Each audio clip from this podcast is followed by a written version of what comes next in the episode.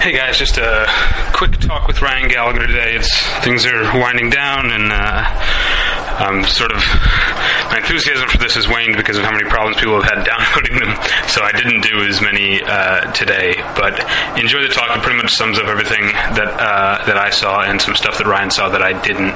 So uh, enjoy, and then I'll have something for the final day. All right, bye. Hello. Welcome to Comic Con Day 3. Um, it's David from Battleship Pretension. I'm walking down the street after having a delicious uh, Mexican dinner with Ryan Gallagher from the Criterion Cast. Say hi, Ryan. All right.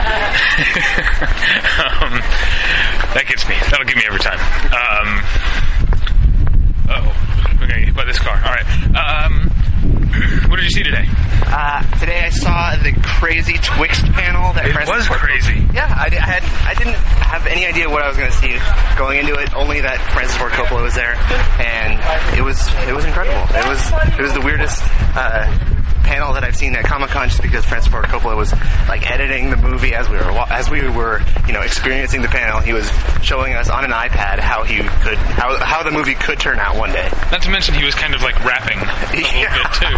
Yeah, it was him and Dan Deacon. Uh, people, I don't know if people know who he is. He's a, a musician, I guess, electronic composer.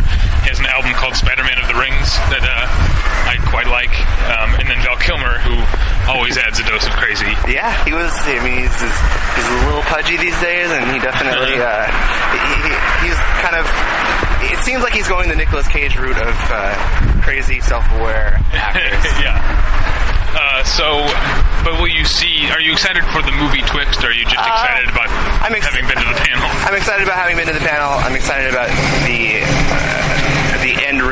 experience of if he takes it on like a roadshow tour, uh, experiencing that with live music, if that's what it ends up as. Uh, the actual like content of the movie seems kind of stupid, and uh, I think it'll be more of just like experiencing it Right. versus enjoying, you know, what kind of story they're telling. But uh, narration by Tom Waits, it looks like, which or at least the promo was narrated by Tom Waits, and that's uh, you can't yeah, go wrong. Yeah, he, I mean, they had him listed in the credits, I think, too, when they Right. showed up that showed the title card. Um, and then you hung out in Hall H for the Immortals thing, which I did not. Immortals is the upcoming film for Tar- from Tarsem Singh, Yes. who did uh, The Fall. Cell and The Fall. Yes. Uh, and I, I, when I first saw the first trailer for the for the Immortals, uh, I was very uninterested, disinterested in, in seeing it, and uh, I'm very excited to see it now. The, the footage that they showed was in 3D, and it looked great.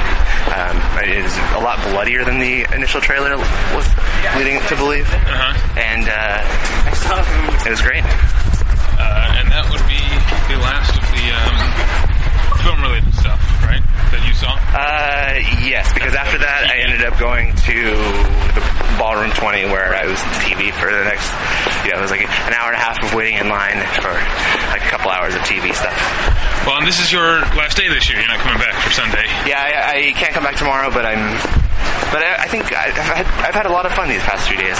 So you think you'll be back next year? I, it, it depends on uh, if my wife can get a badge next Oh. year because the pre-registration process has become kind of ridiculous. People have had to wait in line for Right.